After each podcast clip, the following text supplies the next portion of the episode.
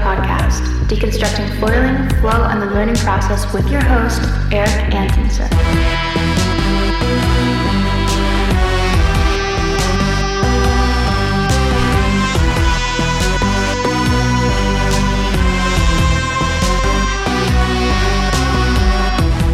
What's up, folks?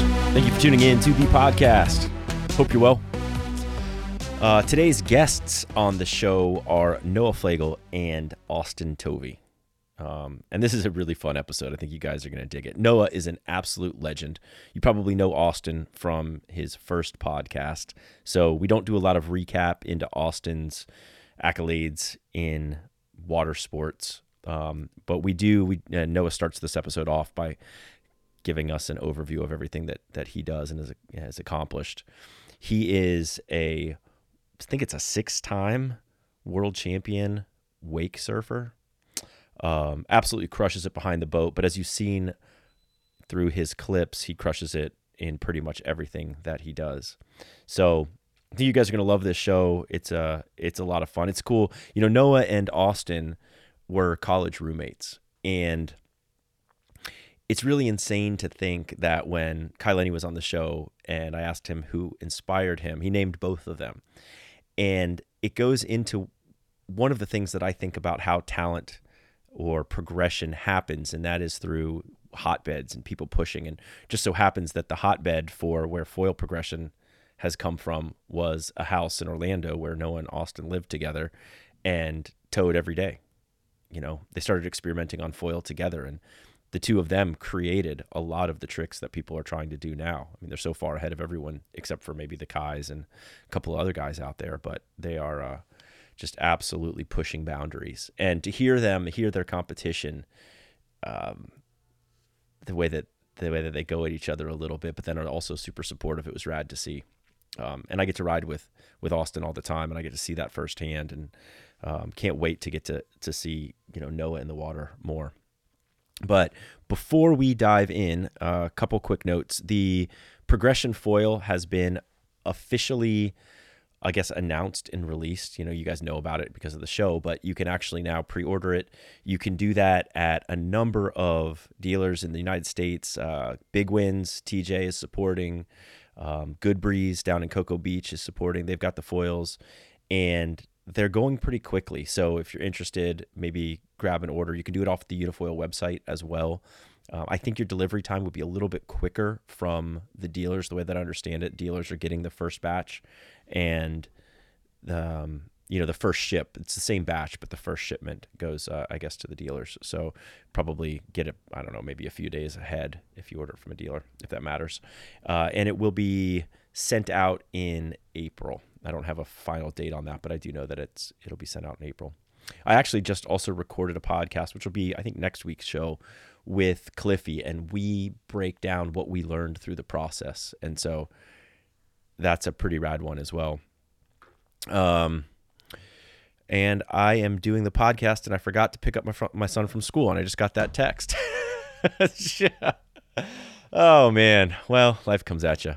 All right, well, I'm going to jump off and do that. Enjoy the show with Austin and Noah. It's a great one. And hit me with questions, comments, feedback.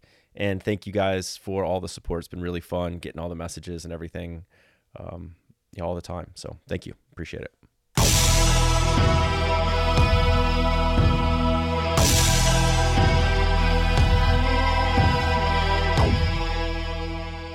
What's up, folks? This is a fun one today. I've got Noah and Austin here with me at the studio or our kitchen table. What's up, guys? How's it going? Stoked to be on. Oh yeah, fired up. It's gonna be a fun one. We've been trying to do this for a bit. You and I, Noah, have tried to connect a number of times, and it's cool that it's finally worked out. We're gonna get into a lot of fun stuff today, but give us some background on all of your accolades before we do that. I grew up in South Florida and started surfing before I could even remember, probably around like 2 years old. My parents were pushing me into waves. Started wakeboarding at 3 years old and started competing in wakeboarding at 6 or 7, and then did that pretty full on until I'm still doing that pretty full on. So wakeboarding has been kind of the sport that got me into competing, and that's what I put most of my focus into as a younger Grom. And then as I grew up, my older brother started wake surfing a lot, which got me into wake surfing, and then started competing in that. And then started foiling in college with Austin when I lived with him. We lived together for a couple of years at my second 2 years of college. We got to live together and spent a lot of time on the lake behind the house, just progressing the foil scene and kind of just figuring it out. We kind of were learning at the same time. So as far as accolades go, I won a couple junior world championships in wakeboarding in the junior pro division, as well as two national championships. In 2015, I got second place in pro at the wakeboard world championships, and I think I've won 6 wake surfing world titles at this point, if I remember correctly, somewhere around there. Jeez. So yeah, a lot of competing throughout my whole life. I'm still doing it, and over the last 3 or 4 years, I'd say I've really started to expand my personal brand into more of a waterman and just trying to follow the conditions and do whatever's best that day instead of just focusing on one sport year round. I'm super ADHD, so it's hard for me to focus on only one thing. So I kind of just pop around from sport to sport, and that's what keeps it fun for me and keeps it fresh. So I'm really stoked on where things have taken me and the fun activities I get to do on a day-to-day basis. Is that a strategic decision too? Is there some part of you that's I know in foiling right now, and I'm in a very different place, very different age demographic, the whole thing, but I'm there's no chance that I'm going to keep up with guys like you or the younger crew guys that are 12. So I started to change my mentality on what I'm doing. How old are you at? 24 right now? 25? 25. Yeah.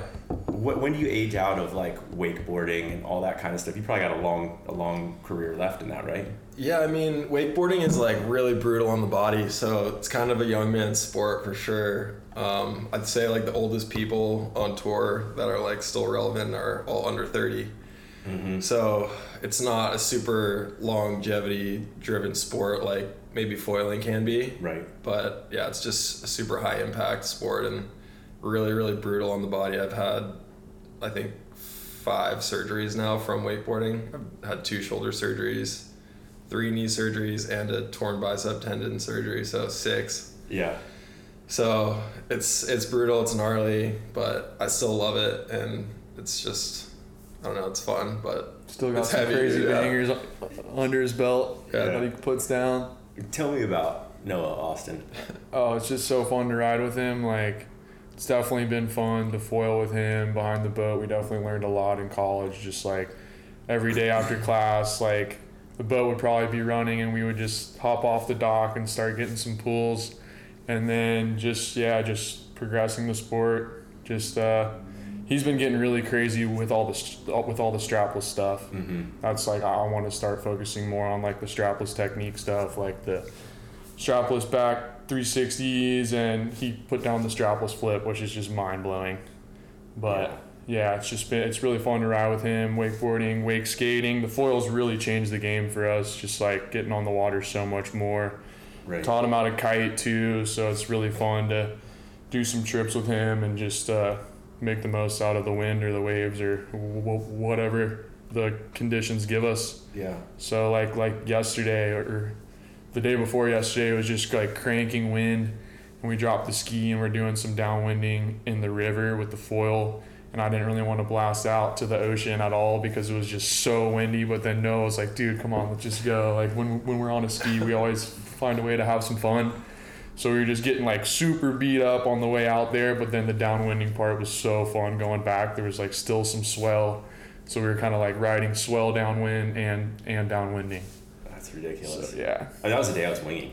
Yeah. So it was windy. It was west too. So it was a weird day. Yeah, it was honking. I was not down to take the ski out, but Noah talked me into it, and I'm definitely glad that we did it. And we got some surf tow outs too. Yeah, the toe hats. He's always wants to take the ski out, even if it's 1 to 2 foot, and just get whipped into waves and just work on the air game surfing and stuff. So that's kind of fun to do when the tide's high and it's not really breaking for foil. Always frothing, ready to serve anything. 1 foot. Yeah, we just got to get Noah on the wing ding. He just needs to up his wing game, so he can join me on some winging sessions. But he's definitely getting better. That's the last thing that he needs to learn. And then some downwinding too. He's definitely been doing some more downwind runs. Like in Hawaii, he was showing me some crazy videos of just like these insane bumps. And, like, he's not a big high aspect guy, so he said he went on, like, an MA 800. I'm like, dude, what are you doing? You're making it so hard for yourself. Dude, but he made it. Yeah, the MA seems super fast to me compared to, like, what I normally ride. I usually ride the CF or the HS series, so getting on the MA was, like, a big step up for me, and a lot more high aspect than what I'm used to. And the MA 800's so good, but I couldn't do, like, a downwind runner on it. Like, that wouldn't be my wing of choice for that, but... I worked out for him. Yeah. The 800 was a little bit underwinged for me when I did the downwinder, like the 1,000 that we rode the other day. Yeah, the 1,000 the other day was great for downwinding and surfing. That was like the perfect wing for that because we wanted to do like a little bit of both but didn't have to switch. So like we could just rip swell and then do some downwinding too. Yeah, we chose the right wing that day for sure. Definitely. But yeah, we've had some really fun towfoil sessions like down in South Florida. He's taken me out.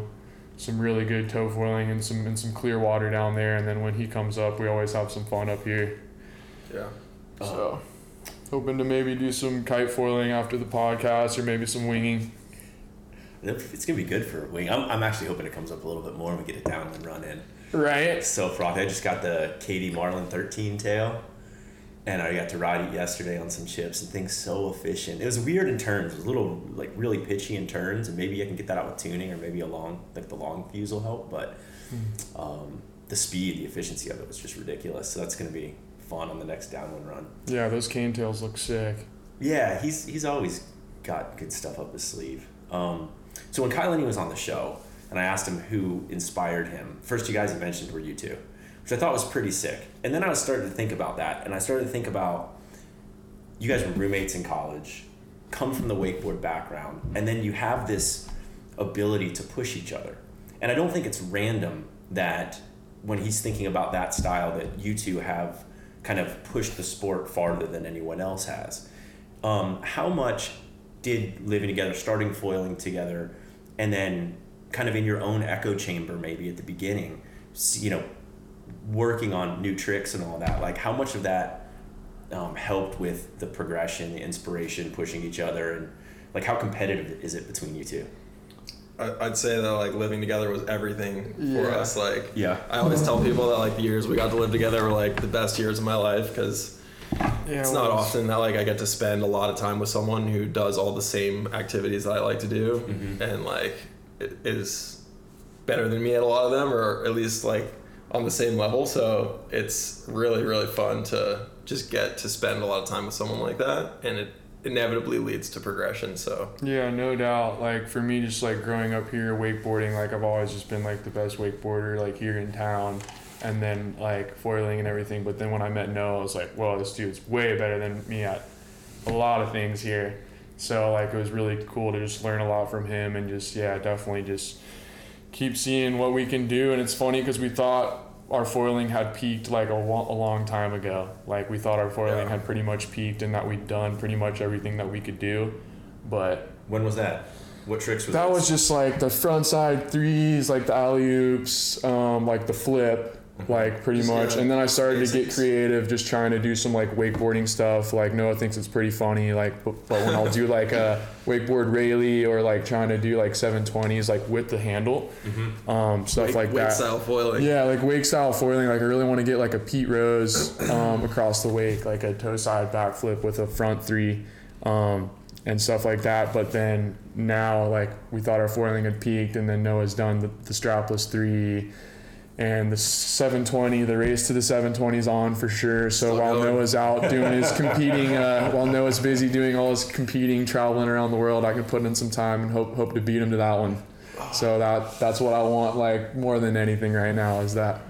How do you feel if he gets the trick first, or how do you feel if he gets the trick first? He's been pretty close. I've been pretty close, but it's just gonna take a lot of tries. But I'd be stoked. I'd be stoked for Austin to get it first. Like I'm always pushing for the boys to progress, and like at the end of the day, it just is making the sport bigger and better. So if anyone does like a trick first or before me, I'm like super stoked for them. Like I always post it and give everyone clout where it's due. So yeah, for sure.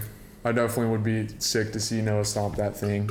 I also would love to do it first, but yeah, Noah's been stomping like so many new ones lately with the whole strapless tech. So I need to put some more time on the strapless game. Yeah, that's what I want to see is Austin start pushing the strapless because he's so good strapless, like on a wake skate and stuff. He's way better than me, and like in college we would wake skate almost every day behind the jet ski. That was a blast. And I've learned a ton from him, so I know that if he starts riding strapless, he'll progress super fast. And I want to see more people in foiling start doing more strapless tricks because to me, like when you land a strapless 360 or even like a strapless air, it's like the best feeling you can have on a foil. Like when I'm riding for fun, I pretty much only ride strapless. Mm-hmm.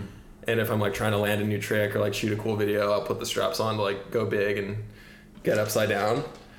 But strapless foiling, I think, is the way. And I always tell people like, strapless is the way to go, you know? Yeah, it's crazy technique with it. I just have a lot more confidence with the straps on for sure, but like to see him go like full skate mode with the 3 shove on the foil, that was sick. I definitely want to hit that one. Yeah, definitely would take a lot of tries though. Yeah, just full skate mode, kick flips next. No, I'm just kidding. But I want to do that 3 shove without the rope, like on a wave proper. Oh, that'd be insane, dude. Yeah. Dark slide. Flip it, grab the foil, dude. It's crazy because I would have never thought that like a 3 shove. That's the cool thing is like I would have never thought that. I would have never thought the 3 shove was possible, and then like just to see Noah do it, it's sick. Yeah. Just always thinking of like what's next. So yeah, I have a healthy respect for the foil and like never really got into like the air game just because I had some gnarly falls right at the beginning, and I was like, I don't know if it's worth it, but. It seems very possible now from what you guys are doing, and yeah, it's just fun to throw the straps on and just try some new stuff. But I mean, your turns are so good, like you've just totally mastered that. Yeah, totally. Just the full surf style. Sick to see too. Is there something about having the weight, the inertia of the foil that makes it a little easier to keep it on your feet once you get used to the pop? Because you know, a surfboard, it's like light and flighty, and you know, if you don't play the wind right, then it can get kind of weird under your feet. Is there anything about that inertia from the foil? It's always just harder. Yeah, no, I'd say that like the weight of the foil definitely kind of helps with like at least the momentum. Like there's just so much energy coming out of the water with the wing, like being in the water and harnessing the energy way different than a surfboard does on top of the water. Mm-hmm. So when it kind of springs up, it has so much momentum going up into the air, which is basically pushing up into your feet, right? Which kind of, it wants to stay like stuck to your feet essentially as long as you get a good takeoff.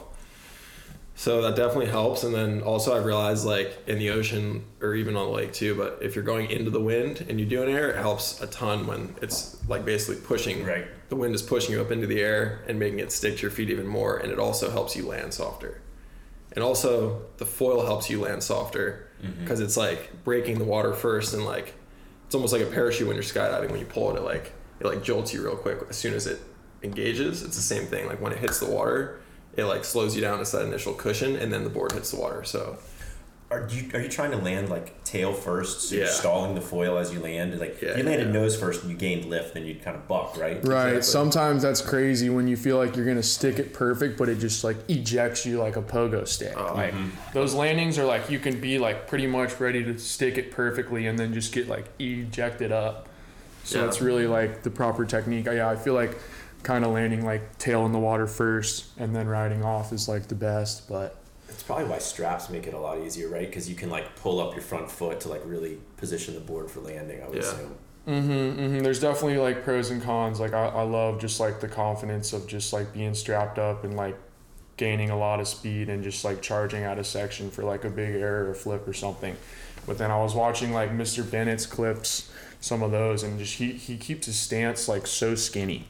Which like really makes it look like super steez.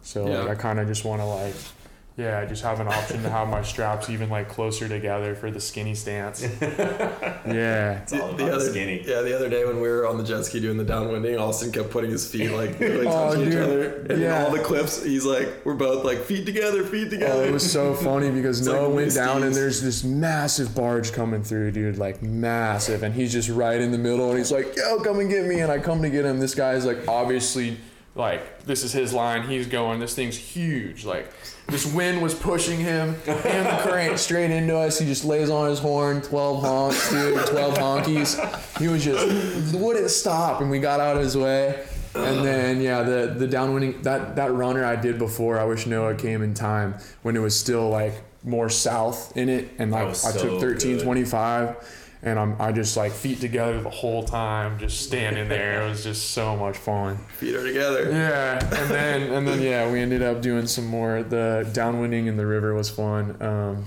Brian claims I can get better than Hood at times when it's the right conditions for it. So still waiting on that. We definitely had to work a bit in the river, but once we got out to the ocean, it was super easy. Yeah. Were you guys doing it outside the jetty, like pretty far offshore? No, like right outside the boat ramp. That's where it was, yeah, but you didn't go like out into the ocean? We did eventually. I was hoping, I was like, you guys went in front of your house? Yeah.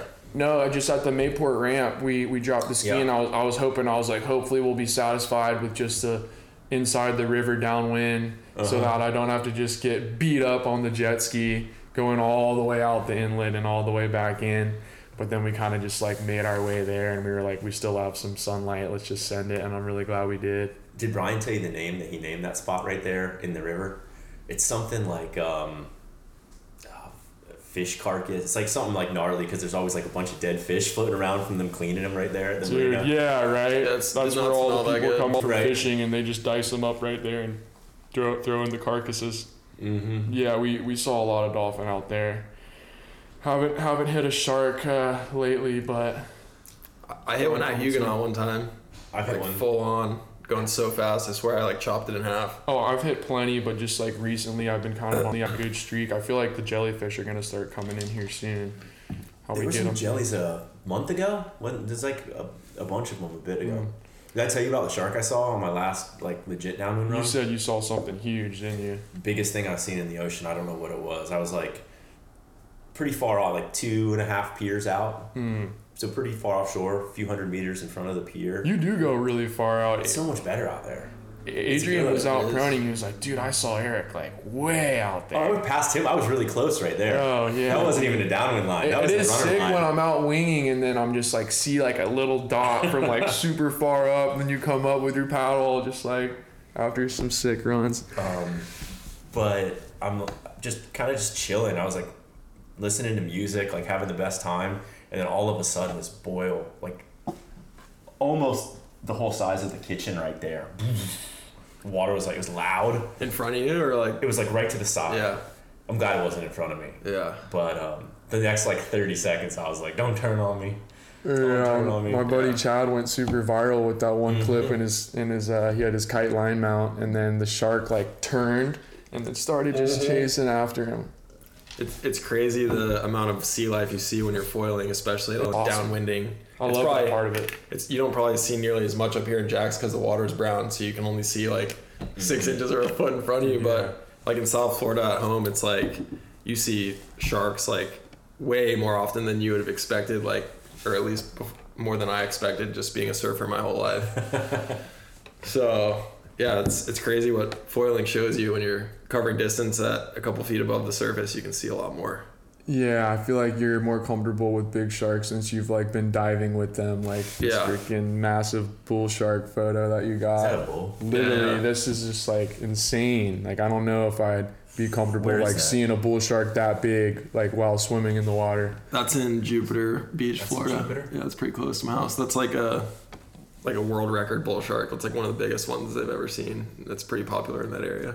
Yeah, it cruises around there. Yeah, no, it definitely will help me get me out of my comfort zone for sure. Like doing stuff like that with him, like always trying to get me to do new stuff like spearfishing or just like swimming with sharks, like stuff that I usually wouldn't do. Yeah. Or like even like getting beat up on the jet ski when I was not like feeling it at all, but it ended up being worth it. So yeah, we definitely push each other out of our comfort zones, and Austin got me into wind sports in general and showed me the way of the wind, so I'm very thankful for that, and he's an absolute wind lord, so he picked up on it so quick. Like when we were out in Cabo, like I got him in on the kite, and he was, of course, like once he learned the kite, just jamming on the board right away, and these people came down and he's like, can you teach me to kite like today or tomorrow? Like, please. I'm like, you don't get it. This guy's a pro athlete, like a world-class wakeboarder, wake surfer, everything. Like, he's just got it. Like, I just didn't feel like teaching someone who was going to struggle.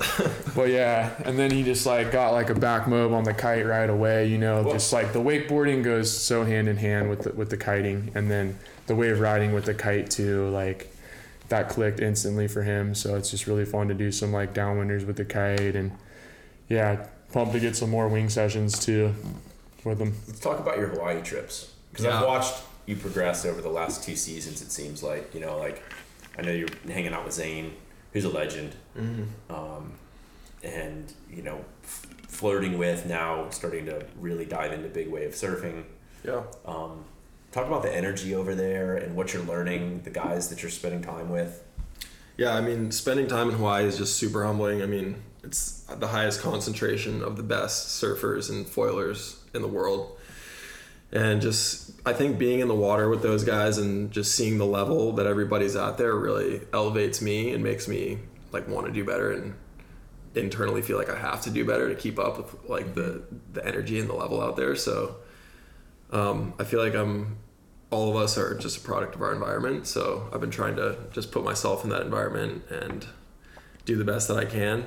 And it's been amazing just getting to be a part of it and try and work my way into the scene there, and just show some respect to all the legends out there. And it's just amazing. I don't know what else to say about it. Your surfing game has gone just like way up. Just to see him hanging at Pipe, like packing pits at Pipe, like, and his air game's just like gotten so good now. Like, just to see like just that trip, even like just from our toe out session yesterday, it was just stomping all his airs, like all his revos, straight airs, just like. He definitely is taking his surfing to another level, and it's sick to see him out hanging in Pipe with that like crazy lineup and stuff. And like he says, he wants me to get out there, and I'm like, dude, I don't know if I can hang, honestly. Talk about what you thought big wave surfing was going to be like, and now having, you know, spent a lot of time doing it, what it is like. Were there any misconceptions that you had going in? Not really. I mean, I never had that big of an interest like in big wave surfing until I like started doing it. Like, I remember being really young, like probably 3 or 4 years old, and being at my dad's best friend's house. I call my uncle, and he's a waterman and super into all the wind sports and all that.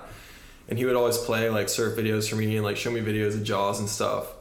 And I always remember like seeing that and just like thinking like how unattainable that is for most people, and like how I probably would never do that, but how cool it would be to just like see a photo of myself doing that. And that's kind of always what I envisioned, is like, man, one day, like I would love to just like get a photo on a big wave like that. Like, that'd be so sick, you know, just like show my kids and like inspire them. So that memory is like kind of what inspired me to want to surf Jaws for the first time.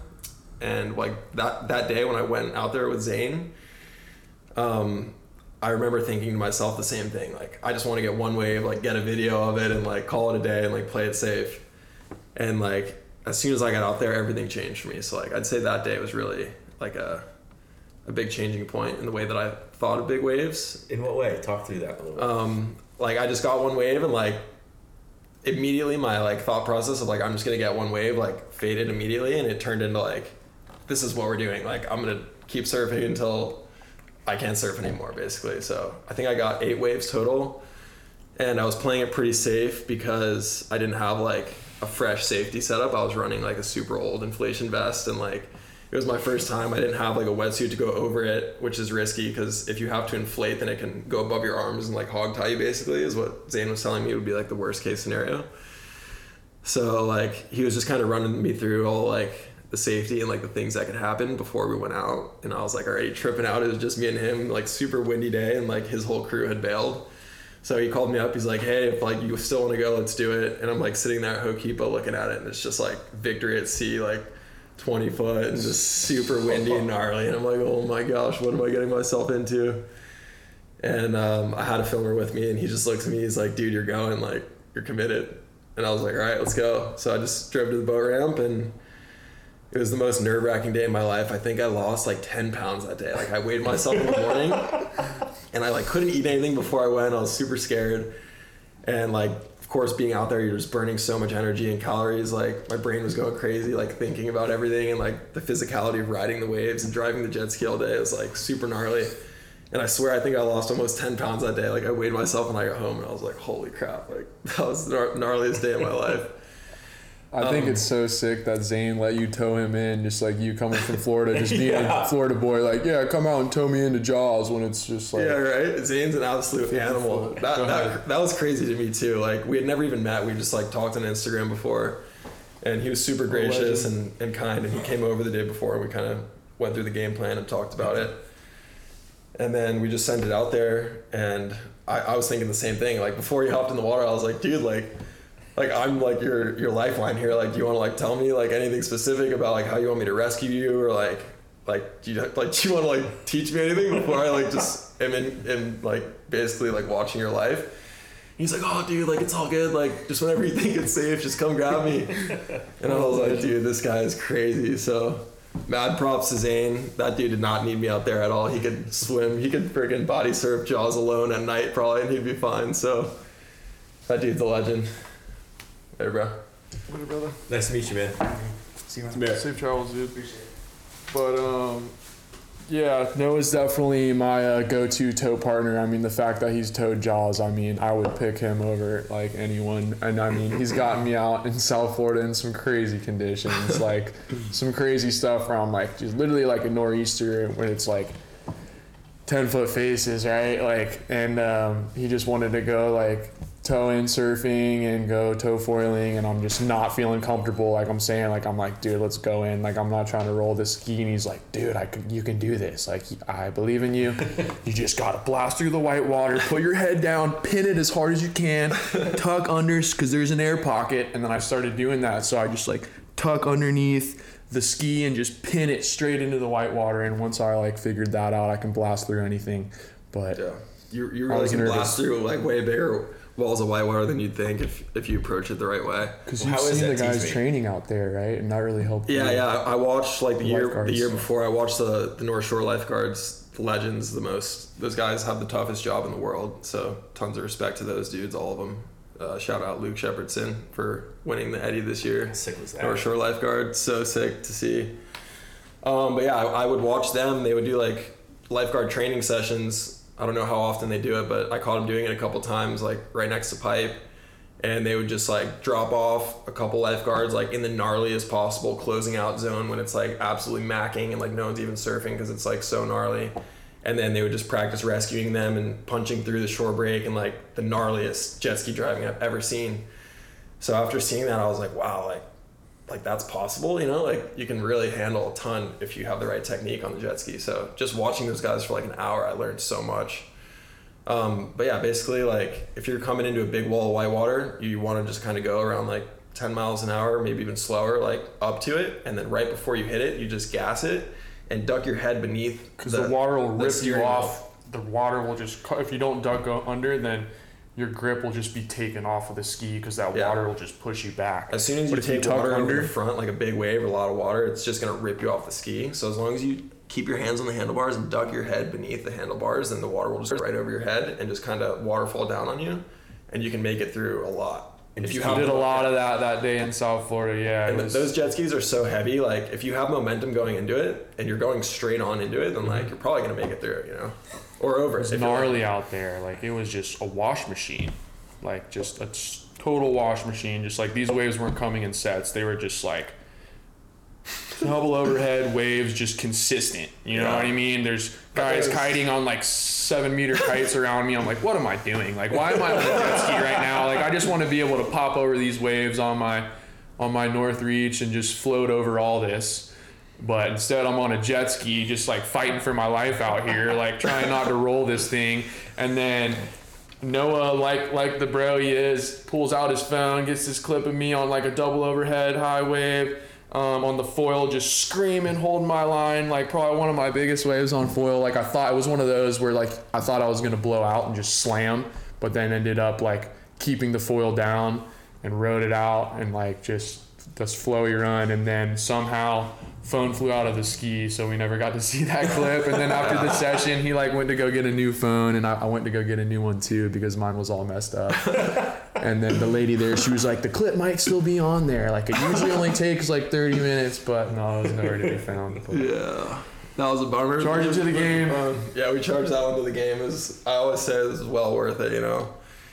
To get a sick session like that at home is like unbeatable. I would give 10 phones for a session like that. Yeah, it's pretty great. Like when I go down there, we have a great time. Like if there's wind or waves, you know, we're kiting or winging or foiling or downwinding or yeah. But if there's not, I mean, we'll just ride his sick boat, and it's always fun to ride that boat. Yeah. The Paragon is just crazy. And then when he's up here, like we always find something fun to do.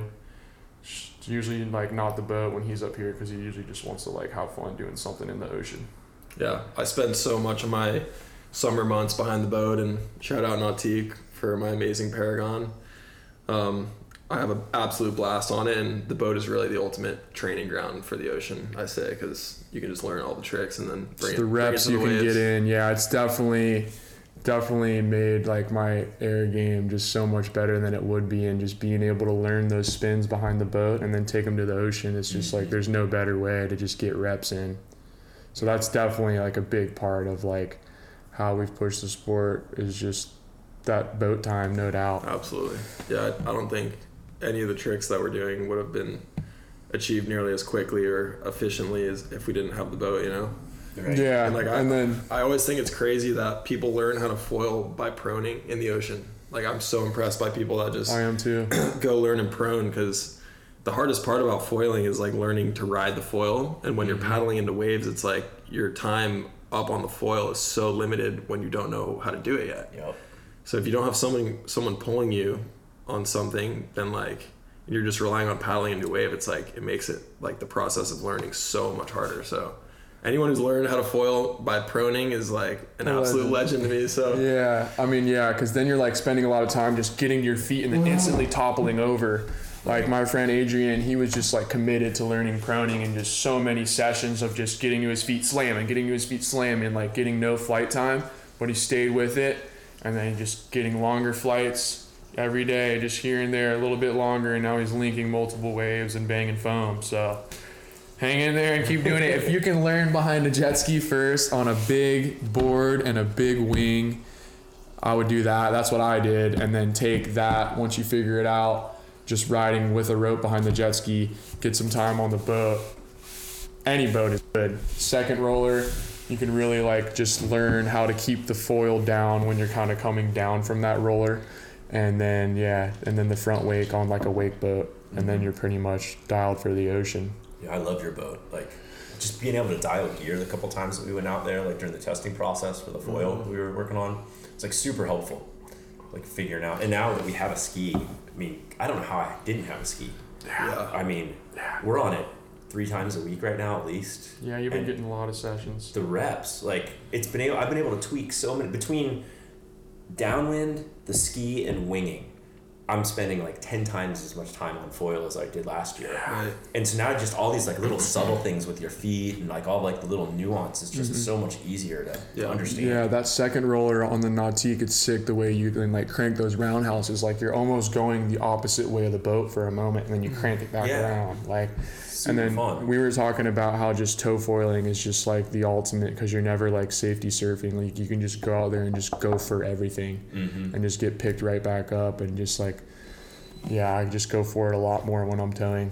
I think the next time we have, so the day that we did the runners that you guys ended up towing, I think we need to start taking skis out of those days when it's south-southwest. I would love to get a couple of skis out, because, I mean, so I did that like 6-mile run to your house, but I'm not like, I'm just kind of coasting a lot of it. I'm not like, but there's a lot of good sections. You could fully just be ripping and, you know, get like a 3 or 4 minute run, switch it up while one guy recovers. Run it back. It's great. Just the upwind charge is kind of sucks. Sucks. But when it's south-southwest, it's clean. Yeah, when you're close. Yeah, when you're close to the sand, it's clean. But yeah, I'm looking forward to doing some more like easy downwind runs. Mike Pettigrew, I'm coming to take your Florida record. Mike's got the like 12 miler, I think, and like I did a 10 miler, and I was like working for it. But I know I could definitely. I mean, one day all the boys need to go and just all do it together. Let's go like 30 miles. We need to. We just need the right days. It's so easy that it's literally like you're just fully catching your breath on foil, and you're just kind of like just flowing with the seams and just connecting the dots of the ocean and just kind of standing there with a skinny stance. So that's the bottom. That's just pure bliss. Feet are together. Yeah, when feet are together, and then you know you're right there in the zone, just flowing. Yeah. I think it's also indicative. What the fuck? Mine just freaked out at me. Indicative. There we go. I think it's also indicative of having your gear dialed beautifully, right? Like if your gear's not dialed, you need that wider stance to be able to kind of manage all the pitch and everything. Right. But once you get something really dialed, or foils that don't have a lot of pitch, then you can like tighten everything up. And right. I ended up like sometimes right now I'm like almost as offset as I am like my feet apart. You know. I was watching that on Mr. Bennett's clips too. His feet are definitely offset, like in like the most recent clips, and just like, yeah, just the way that you guys like crank the foil. I'm kind of just like starting to think more just flowy, carvy stuff when it used to be all just like airs. So Now I'm trying to really like incorporate some flow and like more carvy turns.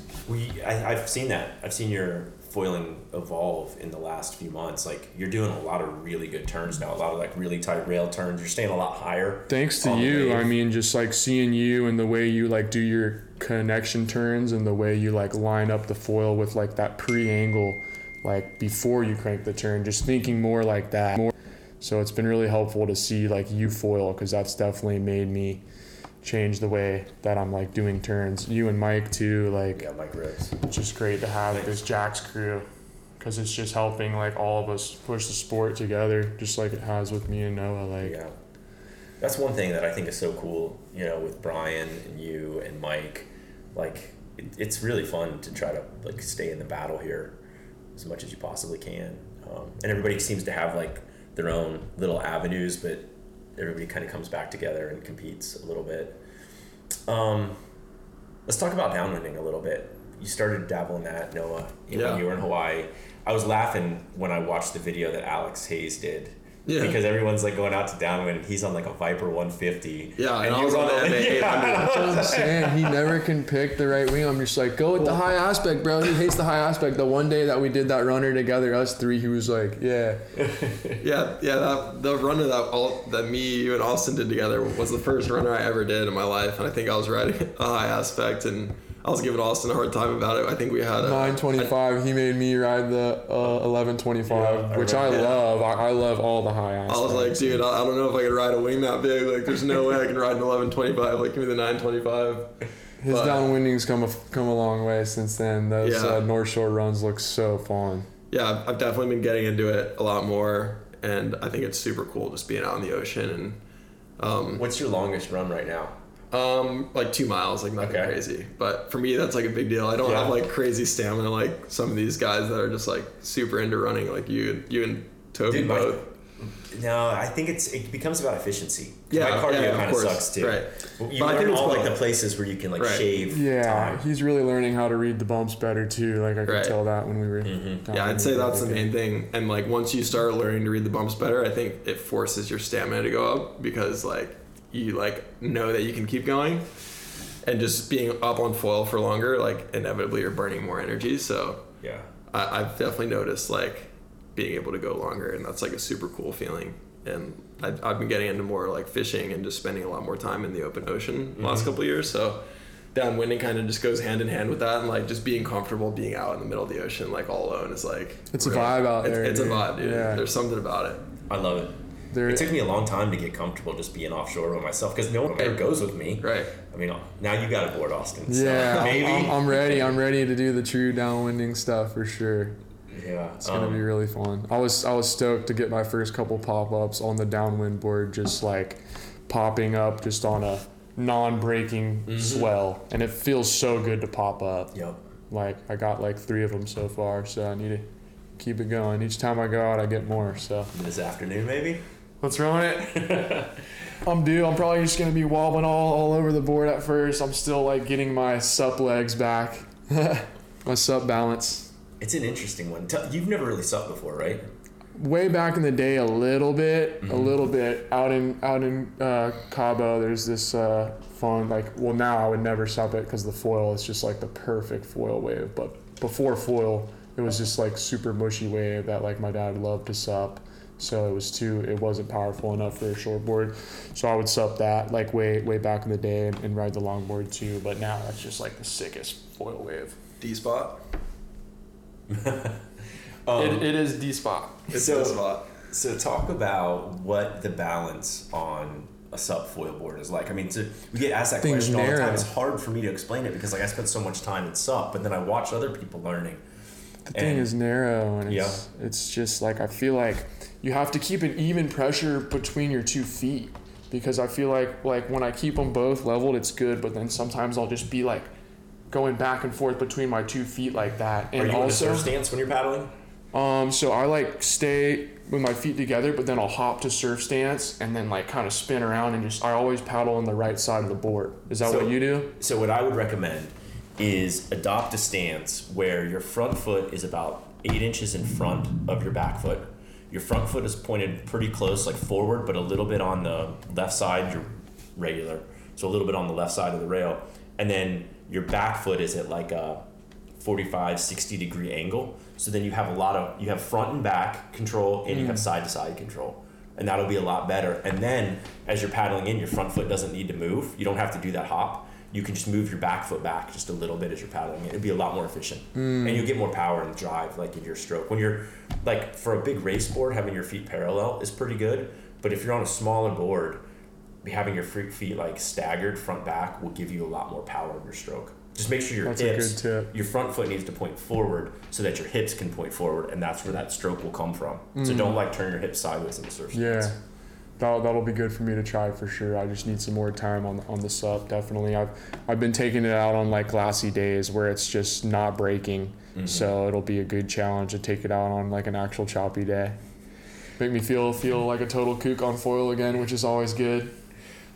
Let's talk about learning new sports with your backgrounds. And that's something I've talked to Chris Rasman, Kai Lenny, Zane, a lot of Kiahi.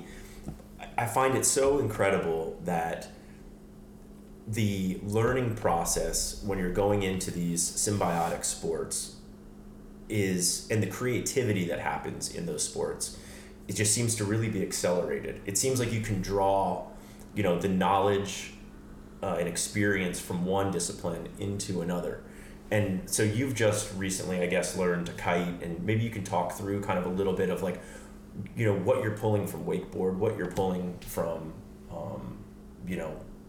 surfing, just kind of like how your mind works. And is that like some sort of cognitive conscious process, or is it just kind of just happens? It's just you're just an innate, incredibly good athlete, and it just happens. How much thought do you put into that? Yeah, it's definitely subconscious. Like it's more of a physical thing. I think that it's like muscle. What's it called? Muscle memory? Yeah, it's like muscle memory. It's like a flow state thing, too. Yeah, like you can both of those things for sure. But I always tell people, like, any time on a board on the water is going to help any other board sport or any other board on the water. So it's definitely just time out there, and a huge aspect of it is, like, knowing how to read the water. Even if it's, like, just a lake, like, knowing what's going on the surface of the water has a lot to play into how whatever you're riding is how it's going to ride. But, yeah, I think, like I said, any time on a board on the water is gonna help you in any other sport you want to learn. So like for me, learning how to kite was like super difficult actually, because I didn't know anything about the wind. How long did it take you to learn to kite? He would get frustrated, dude. It's like when you're teaching someone to kite, it just like brings out the 12-year-old in sometimes if it's not. I hated it at first. Like you would just be like, "Screw kiting! Like kiting sucks!" at the end of the session.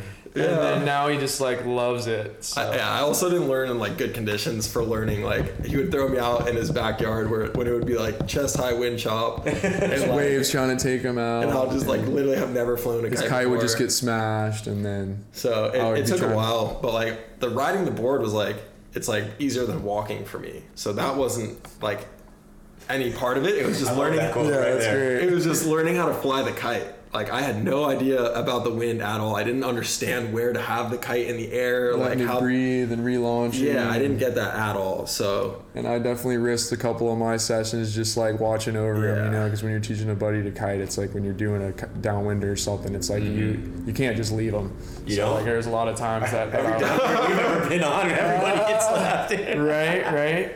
Yeah, no, Austin was a great friend to me, teaching me how to kite. There's definitely some moments where I was frustrated and he would just ride by me laughing, but for the most part, he would help me out, and I definitely would not be kiting without him. So mad props to Austin for hooking me up with that. He's just so not used to ever being bad at something. That's his thing. Like, he's just so not used to ever being bad at anything, because like anything that he does, he just like excels at to its highest form. So like, the kiting was definitely a new thing for him to like not learn right away, because it's so new, like with the kite.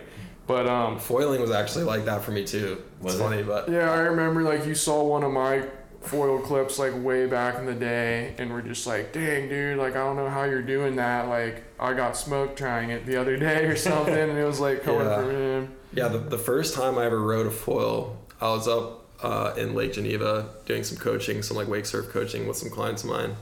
Super cool guys, and they had a an air chair that they like had in their garage or something that had been there for like 20 years or whatever.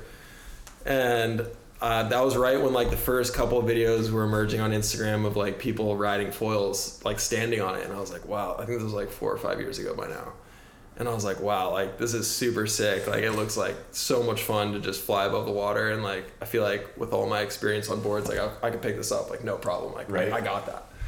So we went into these dudes' garage and like took the chair off of the air chair, and I was trying to like stand on it and ride it. It was one of those like super heavy titanium foils that are like not meant for standing on. Like I wonder if I can ride it now, but like back then it felt like it was almost impossible to ride. And I got up on it a couple times and like kept like getting tacoed and like falling into the mast, and it was like probably a meter mast too. It was it was huge. Yeah, and like, I should hit those guys up and see if they have a photo of that thing, or like maybe if I go see them again this year, I should try and ride it again. But it was like super defeating, and I was like, wow, this is not easy. Like this kind of sucks. Like I'm gonna hurt myself doing this. Like I'm over it.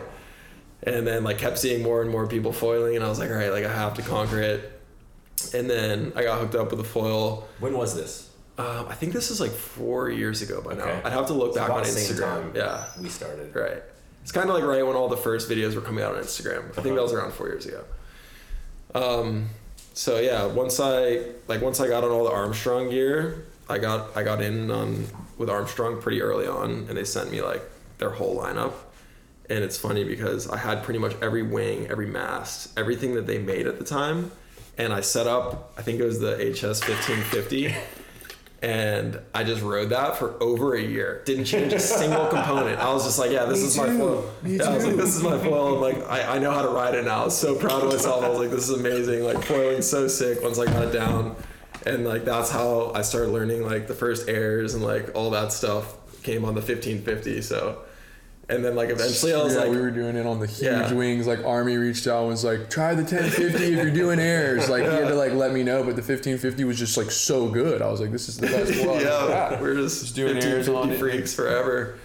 But, yeah, I eventually I was like, oh, huh. Like, I wonder what all these other components do. Like, what does this wing do? Like, why do they even make these, you know? And it was, like, such a foreign concept to us at the time. And, like, once we started figuring it out and, like... I remember for me, like, once I started realizing, like... what the other wings and fuses and masts can do, I was like crazy about it. I would like change it every session. I was like, wow, like what have I been doing? Like I need to try all these different components and like see what I can do on it. And like I'm really proud of the knowledge that I have now, like of all the components. And like now if I'm trying a new trick, like I know exactly what to change if I'm not landing it to like help me have a better chance of riding out of like a certain trick. Talk about that. I want to understand that. So like for airs, like say on a wake surf wave, if you have a smaller wing, it's a lot easier to break into the water, which makes your landing like more predictable and smooth. So like my go-to wing is a CF 1200, and that's what I ride for standard, like on the boat. It's my favorite because you can still pump pretty good to the back wave, and it's small enough still to be able to air it. But if I'm trying to learn a new trick, I'll put the CF 950 on because it's easier to land in the water, and you might not have as much like pumpability if you want to like go to the back wave or you don't have as much range on it, but for specifically landing a new trick, I found it's a lot easier. As far as fuses go, I'm a freak for the short fuses. I love 50. The 50 fuse. That's kind of my go-to, and that's what I've pretty much ridden for. In the ocean too? In the ocean too. The only time I'll put a longer fuse on is if I'm downwinding. Mm-hmm. I found that the longer fuse gives you more glide and pump range, and it lowers the frequency of your pumping. Yeah. More stable too. More stable on landings. As well. Less torque, more high end. What's great? More torque, less high end. What's great about the short fuse is that when the front and the back wing are closer together, when you go to jump in the air, you get more upward angle. Oh, that makes sense. You get more angle leaving the water. So like, say you want to do a flip, it's like you have that many more degrees like towards the flip when you take off. Or even if you're just doing an air, like you don't have to push as hard. Like you can just kind of like lean back a little bit and you just boost because the angle of attack is so much greater. That's interesting. Do you also shim on when you're like wake riding and you want to like are you riding a pretty flat tail, or do you want to add angle of attack so that you get more pop from it naturally? That's the one thing that I haven't really played around too much with is the shimming of the tail. I've tried it a couple times. It's so good with like, no shim. That the Armstrongs go so good just standard with no shim. It's so simple just to pop the tail right on. I've tried it a couple times with a shim and didn't really like what it did, so I kind of just run it standard, and that's been great for me. But that is one thing that I want to test out more. I was actually talking to Alex Hayes about that. He was out in Hawaii with me, and he's an absolute foil lord, and he's so addicted to foiling. How good is he on foil? He's really good. He's got a sick like turn on him. He kind of has been watching a lot of Mr. Bennett's, and it's a nice crank. He's got some really powerful cranks on him, and he's been getting really good at airs too. So it's been so fun to hang out with him, and he's an absolute legend, and really pushes my level in like all the sports. He's just such a sender and great dude. So he's coming on the show soon. We were just talking about it the other day. Yeah, he's a great dude. One other thing you were saying about like all the different sports, it's just like what you were saying in your off-season edit. Like he's cooking up this really sick edit, just like big wave surfing and foiling on the North Shore, and he was just talking about how it's just good to get a break and just kind of like I just love just keeping it fresh and like taking a break from wake foiling to do some kite foiling and then winging or whatever, because then when you come back to it, it's just like so much better. Just taking a break. Do you find that you progress quicker in like dedicated spurts in a sport, or when you're doing multiple sports like over a duration? It's like in Hawaii, you were foiling, you were surfing, the whole thing. Now you're going to go just strictly wakeboard over the summer, probably. It sounds like. Well, all boat stuff, so like wake surfing, wakeboarding, wake foiling, just. So all the above. It's kind of like ocean activities in the winter and then lake activities in the summer. Gotcha. To generalize it. Yeah. Not a bad gig you've got. Yeah, no, it's amazing. I'm super stoked. I was never able to really like spend that much time doing ocean activities and like going to Hawaii for the entire winter because I've been in school until 3 years ago basically, so I never had the time to just like do what I wanted to do. But since I've been out of college, it's like it's just been so much fun. I'm like nonstop just kind of chasing whatever is best to do that time of year, which has always been my dream. But yeah, as far as like, what'd you study in college? Human communication. And was business. There ever a point where you were thinking like I should just go full-time pro during college? I've been pro wakeboarding since I was 16, so I was a professional athlete throughout college, and it's cool to do both. Yeah, it was fun. I got to live with Austin because of it, and we had a great time. Got to do get our partying years out of us early in college, and it was epic. We had an amazing time, like pushing each other along the way, and was like we were just going hard the entire time, go to school, and as soon as we came back, get on the lake and drive to the beach, just nonstop.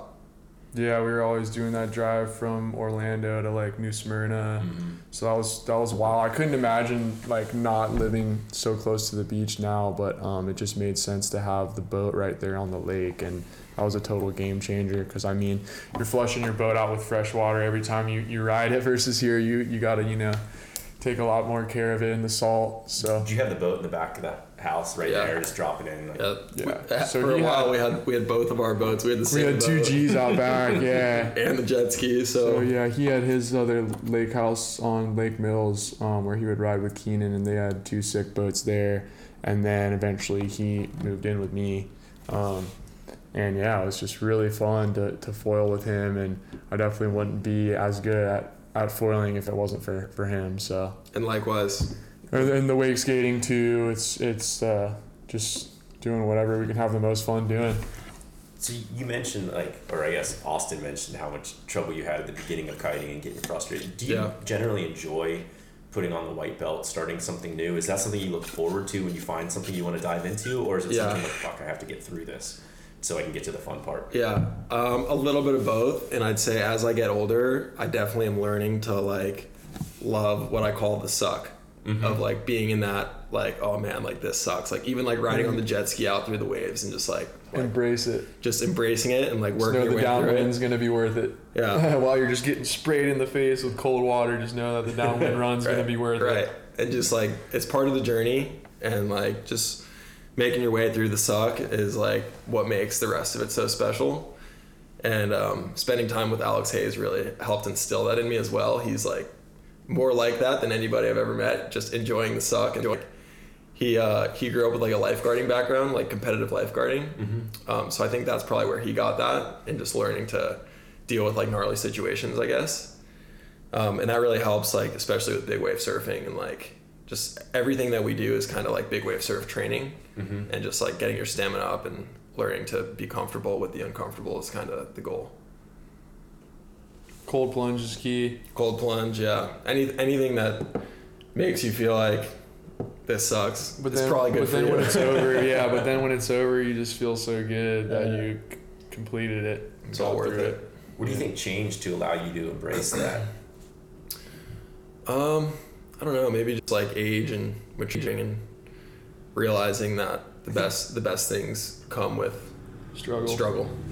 I think as most people age, they tend to, as you become more successful, people try to stay away from that, and I agree with you guys. I think it's where a lot of the fun is, right? You know, like the learning to downwind, when Dave sent me a board and, like, it's just me paddling out, and for like, I don't know, 15 times I was in the wrong spot, I didn't know what waves to paddle for, the whole thing. And but that was, like, a really cool experience. It's super fun. Yeah, just learning something all new again. Like, that's where I'm at with the downwind sup. So it's just gonna be fun to just feel like a total kook again. Yeah.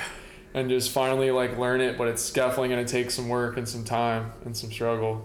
It's just, like, trying to balance on that thing even. It's just, like, kind of frustrating, but it's starting to get easier the more I do it. So there's something incredible when you get your first chip and run way offshore. That's going to be, like, nice. That feeling is just like, oh, what am I doing?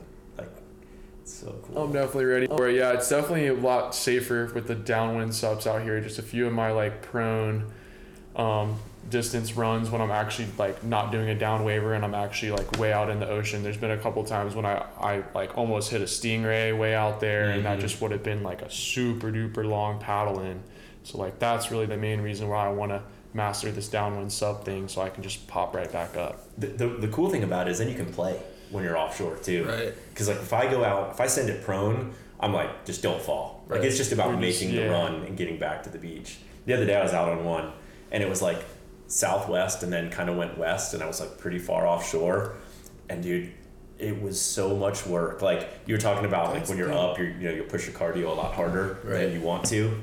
Like, I was tapped out. Getting in, that can be dangerous. You're kind of just, like, getting pushed back. Like, one time I was just practicing and there was some west wind and I was standing on the sup and it was just pushing me so far out, and it was just so much work just to get in. I was like, ugh. Master sitting on it and paddling. You know, like a kayak. Less wind resistance. Less wind resistance, and you're not burning any energy. You can paddle forever like that. It's kind of tough on your, like, hip flexor. Yeah. A little bit. Yeah, I've been trying to do some more stretching lately for sure. Some more yoga and just keeping my hips stretched out and doing this foundation training thing. Eric's coming up on Tuesday. I'm gonna pull him with foil. Yeah, if you want to meet him and, like, learn from him, yeah. That's epic. I think it's Tuesday right now. Yeah, I've been doing that foundation training. It's great for the back, and, man, it's a burner, dude. Just 12 minutes of just. Yeah. It will get you sweating, but I feel so good after and feel like I have great posture after, and I'm really feeling it, like, stretch the inside of my hammies and my hips and everything. Yeah. I didn't know that you know him. That's rad. Oh, yeah. He's, like, a good friend for a long time. You still got to send me that video. Yeah, I got you, bro. That's awesome. You didn't even know, like... I had no idea. Will, when we were out in Baja before a wing session, he was like, we got to do the foundation training. And then I was like, dude, dang, this is like at first I was like, I don't know what I'm doing here. But then I started to feel the burn. And then when I finished up, like, I just felt great. Eric saved me, man, when I was 28. So we had my daughter when I was 26. My back was fucked. I have a spondylolisthesis, so I have like a slipped vertebrae in my lower back. And I'd like pick her up and my toes would like go numb, right? It was like really gnarly. And I thought I was going to have spinal fusion. Like I had 2 MRIs over a year and it like got a little bit worse. And I was like, this is going to be unsustainable. And I decided to like just give it a little bit more time and see what happened. And in the process, like in that year, a good friend of mine, Karen Rinaldi, who is like a legend in her own right, did Al Gore's book. She's like an editor. A bunch of other really crazy books, and she introduced me to Eric because she had done his book. So Eric came down to Costa Rica and he helped me like completely change my physicality, and my back feels better now at 43 than it did at 28, and never had to get spinal fusion. Knock on wood, hopefully it keeps going. But that's key. Yeah, we did a bunch of joint surf foundation training camps in Costa Rica together and stuff. That's really rad. Awesome. Yeah, wow. He's gonna record, I think, when he's up here too. Oh, that'll be awesome. Yeah, I saw that video. He's put it out like 10 years ago. It's got like 8 million views, and it's really good. Yeah. Oh, I was gonna tell the story about the last foil surf racing league. So we went down there, and I'm really pumped for the next one next week. We're staying at that beachside hotel and suites where they have the Lazy River pump track. It's like, it's like Pedigo actually gave us the idea last year. He was like, dude, look at this Lazy River. It seems like just like the perfect. He's salty about it. I know. He's super. Dude, we tried calling him. We called him, dude. He was like sleeping at like 10:30. Yeah, we called him.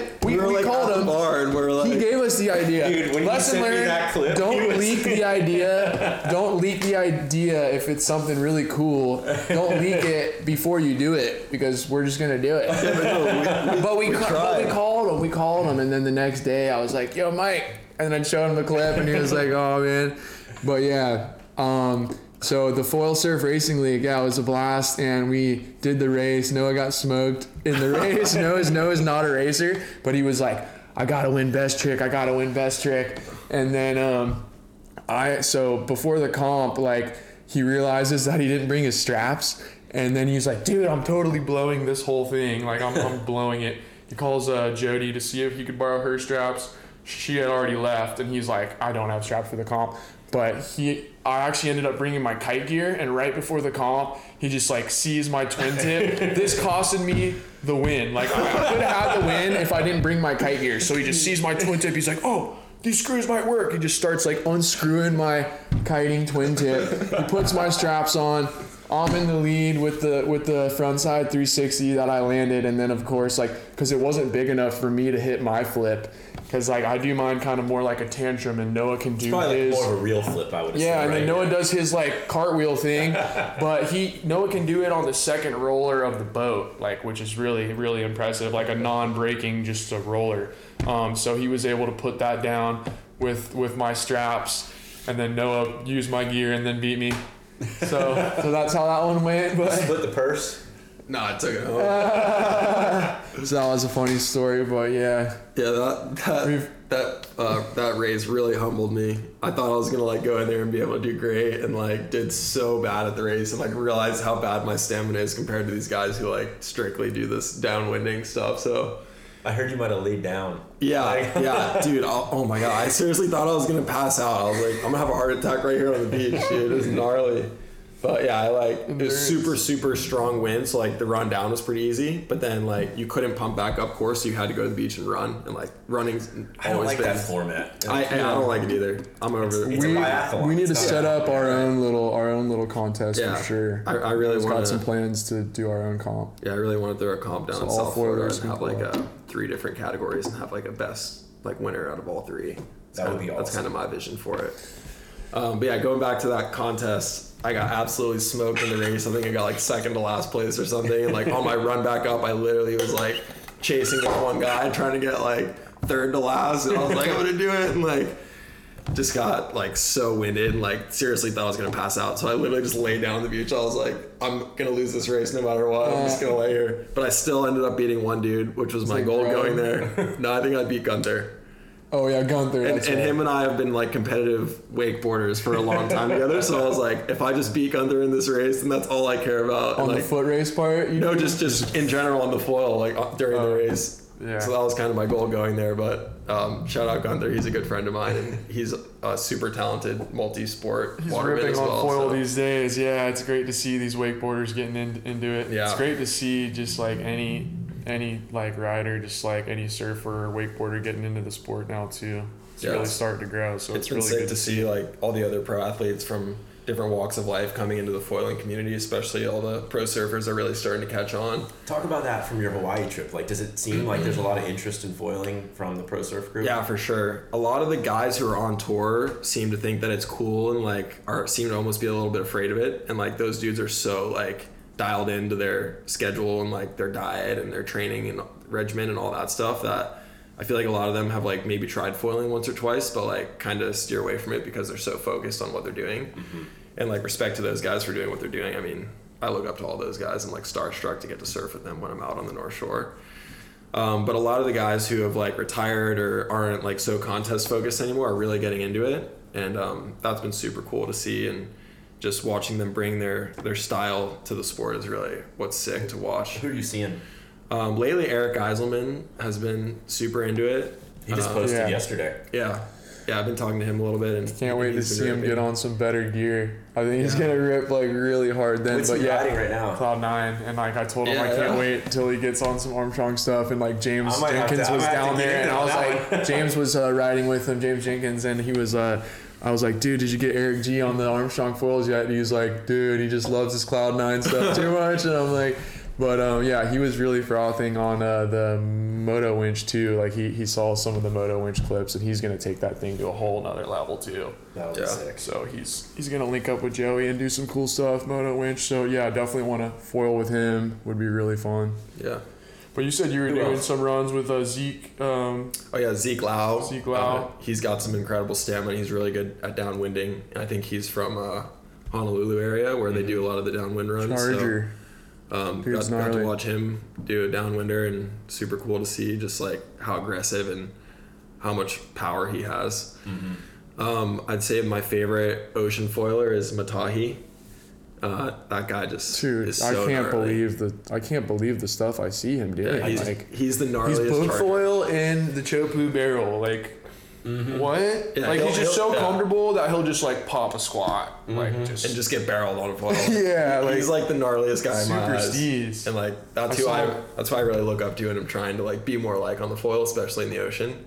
Also like obviously Kai Lenny, he's got the full package. You know, he charges big waves on it. Oh, and, got the flips and the spins and all that. So shout out Kai, he rips. A couple others spacing right now.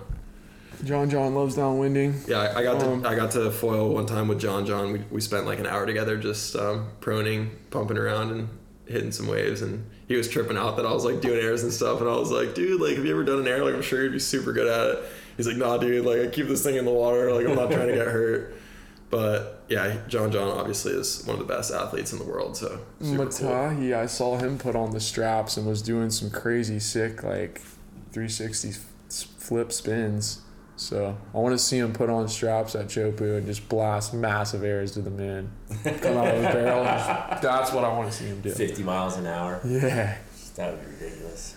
What about the guys that you were foiling with? You were spending time with Jack, right? Jack Ho. Yeah, Jack as well. I did a couple downwinders with him. One of the last days I was in Hawaii, we took out his jet ski and we went out super far and did like, I think we went around like 8 miles. We did the like China Walls to just past Diamond Head Run. Uh-huh. Just taking turns or? Yeah, we were just taking turns and just like, I really wanted to get to ride some like massive bumps, and there was like some like 10, 12 foot bumps out there. And it was just like so crazy and like totally different than I kind of expected. I thought it was gonna be easier to like ride a bump that big, and I thought I was just gonna be able to like cruise the whole time and like not have to pump at all and just be hauling ass. But like those bumps are moving so fast, you can't just sit on one. You're like constantly having to move around to the other bumps, which is like not what I was really expecting from that. What foil were you on? I was on the MA 800. Okay. I brought my Armstrong setup with my tiny little 3.8 Hyperlite Magic Carpet board. It's my new pro model, and that thing's been going great for wake stuff as well as ocean stuff, and that's kind of what I designed it to be able to do, is just do everything that I like to do on it, which is everything. So we have a 4.4 and a 3.8, so the 4.4 is good for proning and the 3.8 is good for towing. Yeah, I feel like the MA 800 in bumps that big, I guess, like it would actually be super sick. Yeah, it's crazy. Because in that video, you could see like those bumps were serious. That looked like a blast. And Jack is just such a weapon, like in the offshore stuff. He's just playing, right? Dude, yeah, he was riding my setup, which like he's never ridden like my board or even that wing, or like he doesn't ride a short fuse, and like he just hopped on it right away, and it was like no problem. He was just like right at home. Awesome. He jumped down on my 3.8 and was riding it on his stomach on the bump going like 30 miles an hour, and I was tripping out. I was like, dude, what? Like, how did you just do that on such a tiny board? It was like crazy to see. He's like dragging his foot in the water and just like so comfortable out there. So that was really cool to watch and just get to learn from him. And right before we went out, he was like, oh, like, do you need a rope? And I was like, what do you mean? He's like, oh, like, you want to just, like, do step-offs? And, like, I'd never stepped off onto a foil, like, from the jet ski. And I was like, oh, yeah, I mean, it shouldn't be a problem, like, if you don't want to bring a rope, whatever. And we got out there, and, like, we're just going so fast trying to, like, get into the bumps because they're moving so fast, and, like, didn't really have the technique down, like, fell 3 times. I was like, dude, like, I felt like such a coup. And then eventually I got it down, and I think I have it in the bag now. But I was tripping out for a minute. I was like, there's no way we just sent it all the way out here, and I'm not even going to be able to get up on this thing. And he's just, like, jumping on it like it's nothing. But yeah, that was humbling. I gotta learn that. We haven't tried to do any step offs yet. Yeah, I haven't either. I saw Eric Eiselman doing it. It looked really sick.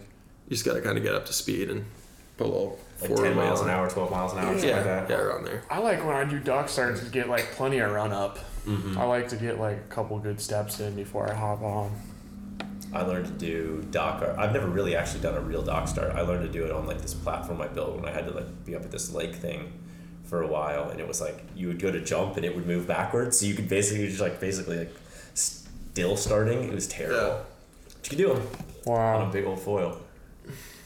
Yeah, I like the 1550 for dock starts. That's like my go-to. It makes it super easy on that one. I want to try it on the high aspect 1325 and see how that goes. What's the stall speed on that like? The 1325?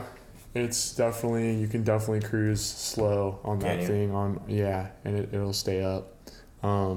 My one thing on that 110-mile run I did, it like wasn't prime conditions for it, and I was just like doing a lot more pumping than I expected, and my Achilles tendon got super sore because like when I pump, I'm just like tapping it and just lifting my heel off the board. Like that's just like my pump technique. Your back leg? Yeah, my back leg and my like Achilles tendon got super sore from that, but there's some days where it just feels like there's just no pumping. On long runs now, I find that I go really offset with my back foot because of that. And like I kind of pump more from like my legs than I do because my calf is the first thing that usually dies. I have like 3 stances now that I kind of move between depending on like which muscles are getting worked. Yeah, I feel like some days when I'm just like cruising behind the boat, if someone else is on the front wake, like I like to foil switch a lot, and it just feels like a whole new thing. It feels a whole new thing. Yeah, like, and you wing switch? You do, don't you? Yeah, I do. I love switching my feet on the wing and like kite foiling, switching my feet, and just like riding bumps behind. It's just a crazy feeling to foil switch, like winging, like depowering the wing and riding a wave swish is just a really cool feeling. It's almost like a new thing for the brain. You just feel like a kook again, but you start to master it like the more that you do it, and I feel like it can be good for your all-around foiling. I bet it could. I wonder if we'll ever have unidirectional, omnidirectional foils. So like, and right now we have a front foil and a tail. I wonder if we'll ever have like neutral foil sections, because you could make sick. Like 2 small ones. Because then you could do like a roll to revert or like a 180 or like a back roll to blind and like right away. That's the one thing that like you're limited at, like you can't land blind on a foil, or you can't land fakie. Well, you can, it just spins you around. It spins you around, right? Like I do 180s all the time. Like most of the 360s that I do, I'm really just in the air for a 180 and then landing it backwards, and it just shoots you right around. Yeah. Are you doing it the same way like you would a surfboard? So like if you land backwards on a surfboard, you kind of like will lean into the opposite side so you can keep your rail out, you know, like you kind of like giving a little space, or does it kind of roll flat on a foil? It's kind of hard to control. It's like you kind of just have to know that it's going to keep spinning you in the direction that you originally were spinning, like your momentum just kind of carries you through it. And like the second that the foil enters the water, like the mass just like rips you around to whatever direction you're spinning. Yeah. So you kind of just have to like be ready for it and know that it's coming so you can keep your feet on it and keep your upper body spinning with it. Have you ever had any bad injuries doing airs? Like gnarly tacos or... No, knock on wood. Been super, super lucky. And like looking back, like trying that 3 shove was like probably one of the sketchier things I've done. And like the strapless backflip is pretty risky because you're upside down with the foil above your head and you're not strapped in. It's just like up to your hands to keep it not flying into your neck. Yeah. So yeah, I've been really lucky, and like the 3 shove was probably the most risky thing that I worked on, and like that one probably took me over 50 tries. Wow. And like just thinking about the foil spinning around 360 degrees beneath my feet and not getting hurt is like crazy to me to like think that I pulled it off. Yeah, I can't believe you stopped that. I kind of started by like kicking it out in front of me, like on my toe side edge, like in front of my eyes kind of, so I could like see where I was going. And then once I started to like get the rotation down, I kind of would like chase it with my feet and like try and get my feet on it. And then eventually I like kept committing to like staying fully on top of it, and like having the rope in my hand was a huge help because I could kind of lean back against it and like use it as like a safety tool almost. I think it'd be way riskier to do it without the rope because when you land on the foil, it could like, you could taco way easier because you can't lean against it. You could just like fall over on your toes. That makes a lot of sense. So I was like kind of trying to land a little heel heavy so I wouldn't taco it, and I could do that with the rope. But next up, I kind of have a couple strapless tricks that I have in mind, and I'm starting to realize that a lot of the stuff that I do on the wake surfboard is possible on the foil. Like just the other day, I did my first like 1-footer on it. The judo air? Like a judo air. I kicked my front foot off and like grabbed the board, and like that's a trick that I love doing on my wake surfboard. And I was just like, oh, like maybe this would work out. And like I ended up just landing it first try, and I was like blown away by it. I was like, oh, that was easy. Like it made me realize. And I that keep realizing. That just shows like all the wake surfing that he does, it just like goes hand in hand with foil for sure. Because he's done that like body motion so many times on the wake surf. Same with the flip 360. I mean, he put the straps on the wake surfer first and did that first on the wake surfer, so it's just like the same. Maybe I should try it on the wake surfer first. Yeah, you should. There's been so many times in my foil career that I think that I've done everything that I possibly could do, and then I just like think of something that I've done on a wake surfboard. I'm like, oh, maybe I'll try that. And like going into it, I'm like, this probably is not possible, but I'm going to just try and see how it feels. And like that's been like the catalyst to so many tricks that I've learned. And like once I just kind of get the feeling, I'm like, oh, like that's possible. Like I'm really far away from that right now, but it's possible. And like that's what keeps me going and like keeps me wanting to learn new stuff. And like the strapless is really, I think, the new frontier, at least for me. And I want to see more people learning strapless tricks. And if anybody is listening to this and wants any advice on strapless tricks, please reach out to me. I'd love to help push that direction of the sport. If you think about airs behind boats, the air chair still probably has the biggest airs behind boats ever. Right. Is that an accurate statement? When we rode out in Lake Powell with those air chair legends on that Armstrong trip, just seeing them double flips and like how high they go, and like it's crazy. One of them broke when they went to do the boost. It was like this old air chair setup. It's like a lot of their stuff breaks when they go into getting that pop. Like I would have thought that the break happened, like gear can break on the landing, but it's more like all that pressure of when they spring it up. Yeah. With that logic, do you think that there's a point in time where, like right now, I mean, wakeboarding is a more established sport, around a lot longer. Like the tricks, foil tricks right now are following wakeboard tricks. Do you think that's going to inverse at some point where, because of how much more like the amplitude that you would be able to get if you were committed to sending on a foil? Like I haven't seen anybody really try to send a 30-foot air. Austin's done it. When we were at the Armstrong shoot, like I was sending the railies just like on a super long rope. The boat was going like wakeboard speed. Yeah. And I was on the Mike Murphy 800 and I was sending these railies, and then like a couple times, like I would just extend my whole body. Foil was way over my head. almost in like a scorpion, like an air scorpion, but then the board would fly off and my would just swim down. And then a couple times just doing that big back roll, I would just shoot the board up so high. And Mike Murphy was like, dude, you got to wear a helmet if you're going to keep trying this.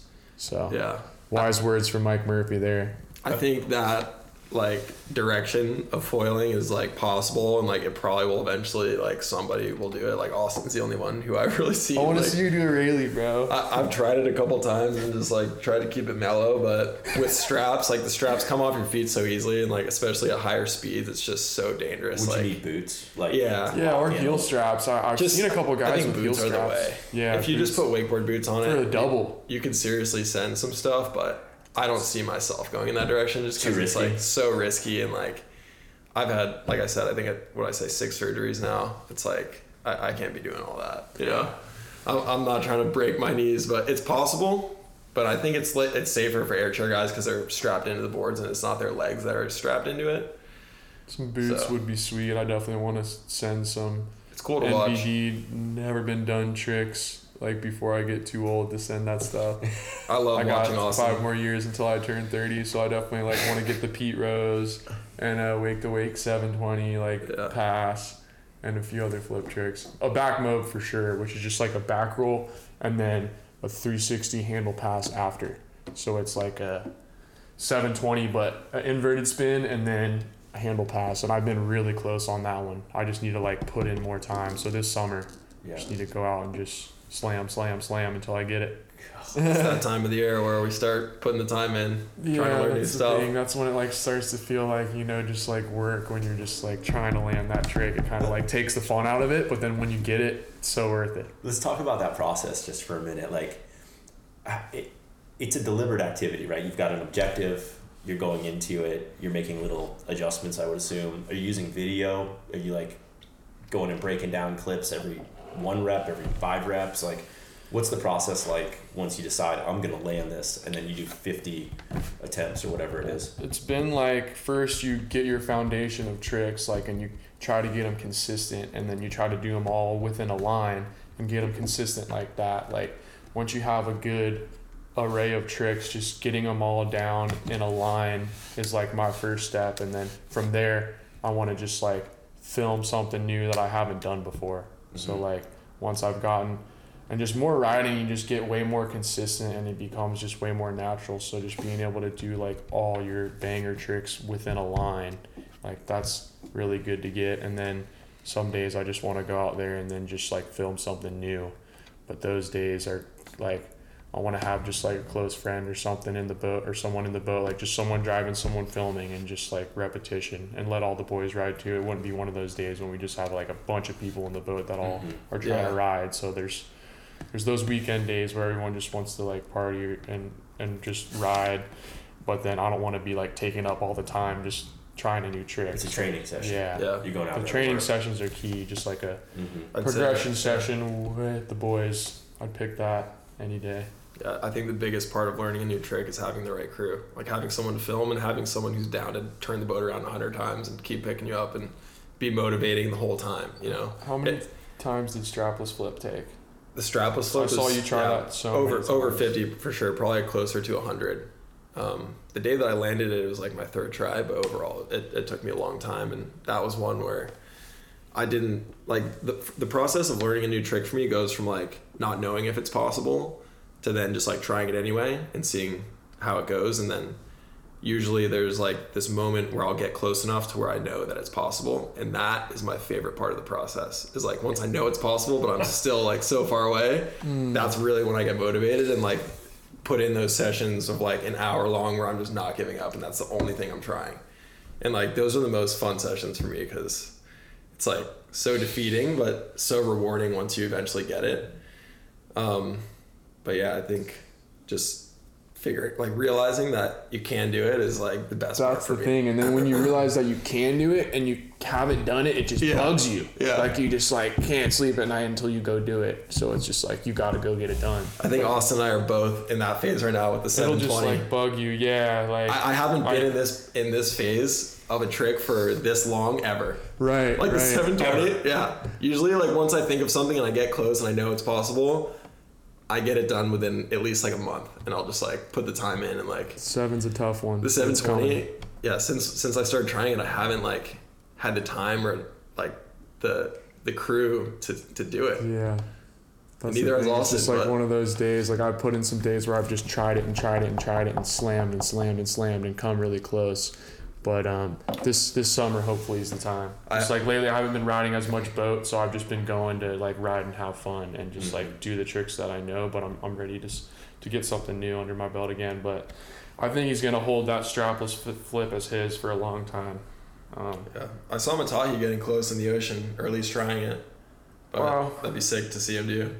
Yeah. I think that the 720 will definitely go down the next time that you and I ride together. Right. And like how just who gets to go first. Right. So we'll do five attempts each. He was getting close, like just staying on the same wake, and then I tried to do the transfer, so like have the driver hit the wake transfer and like do it with the transfer, and I've landed on the board like many times, but just haven't pumped it out, because by the time I get across, I'm just so far behind the wake that I'm not in where the power is to like get me back up.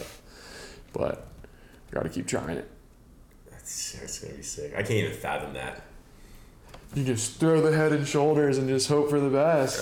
Yeah. It's a weird one. It's hard to like stay on top though, because a lot of times I'd get off axis and just like slam my head. Yeah, spinning that fast and staying on axis when you're like leaving the water and you're already like however tall mast is, like 2.5-3 feet above the water, is like next to impossible to like stay on a flat axis. So like that's been the real struggle of the 720, is like winding up and spinning that fast, keeping your composure. Staying straight. Yeah, like staying straight is definitely the hard part. Yeah, it's flipping on a foil comes really naturally, because like the foil wants to go up in the air, but it doesn't want to spin side to side. So like getting two rotations done in the air is like it's really trippy on the foil. It almost like sends you upside down sometimes.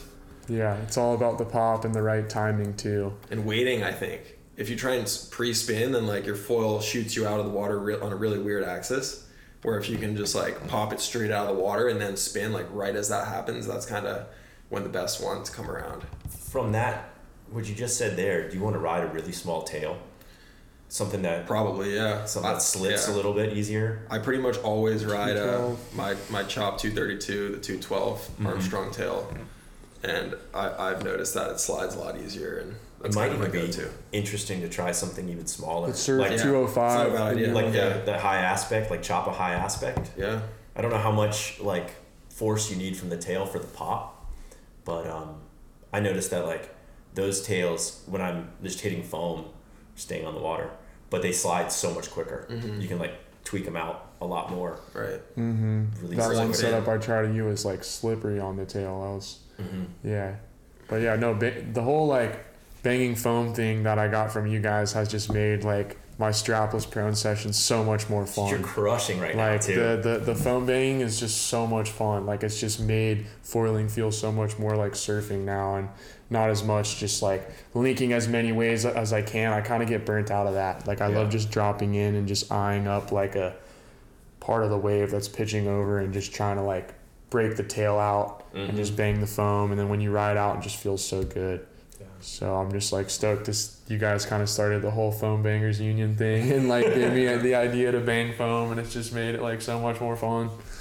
Yeah, the FBU was our first club, and now it's the JB NCC. That's the Jack's Beach No Cardio Club.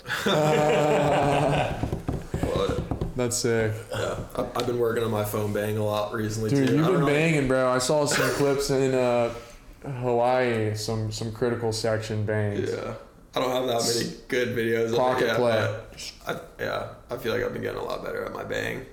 I love it. It's so fun. That's like probably the best feeling on a foil, is just hitting a section that you would on a surfboard and like approaching it the same way, you know, because like I feel like a lot of my early on foiling was like almost like what you would compare like a chop hop to on a surfboard, just doing it like on the open face.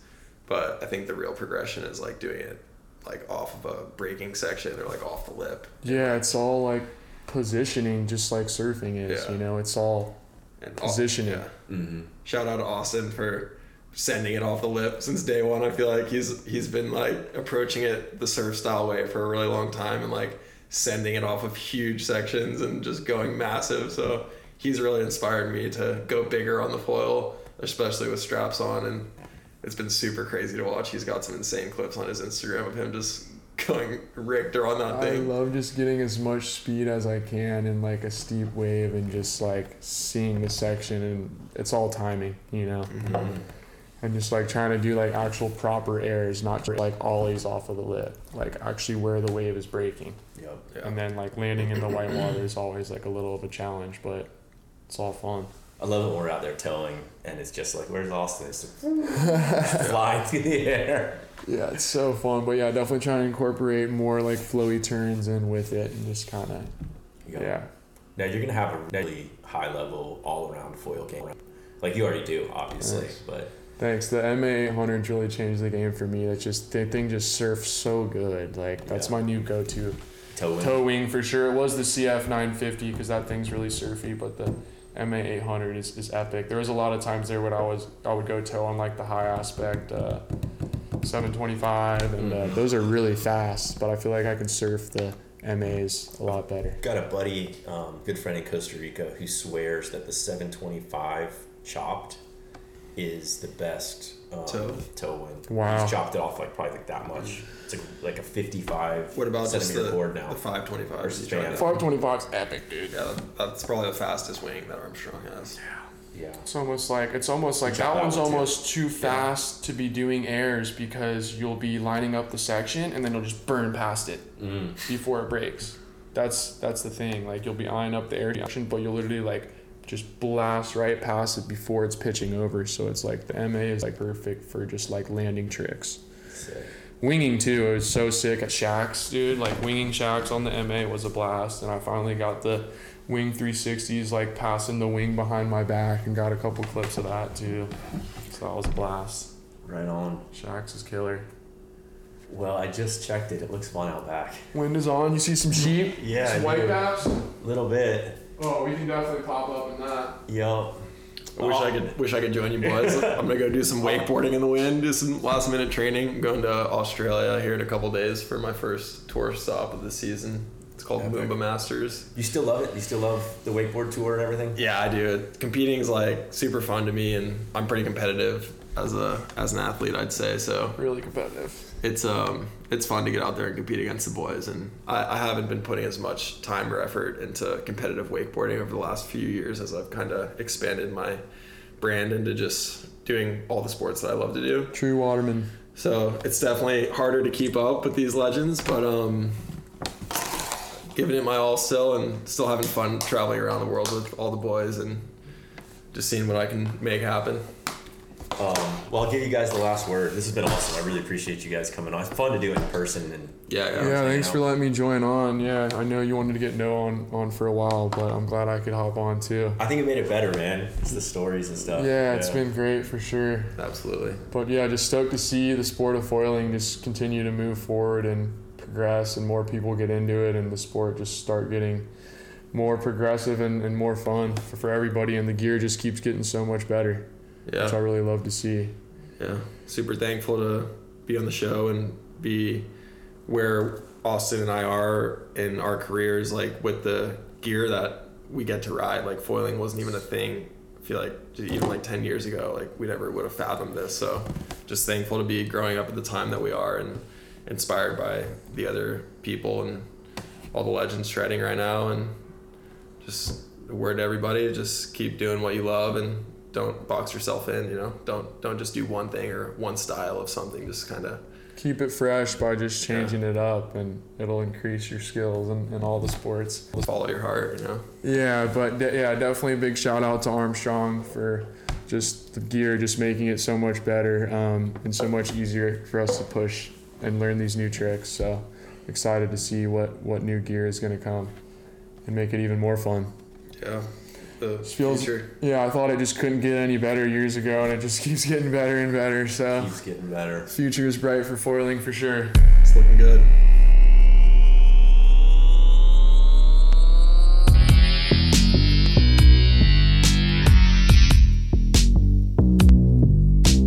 This is the the Progression Project podcast, deconstructing foiling, flow, and the learning process with your host, Eric Antonson.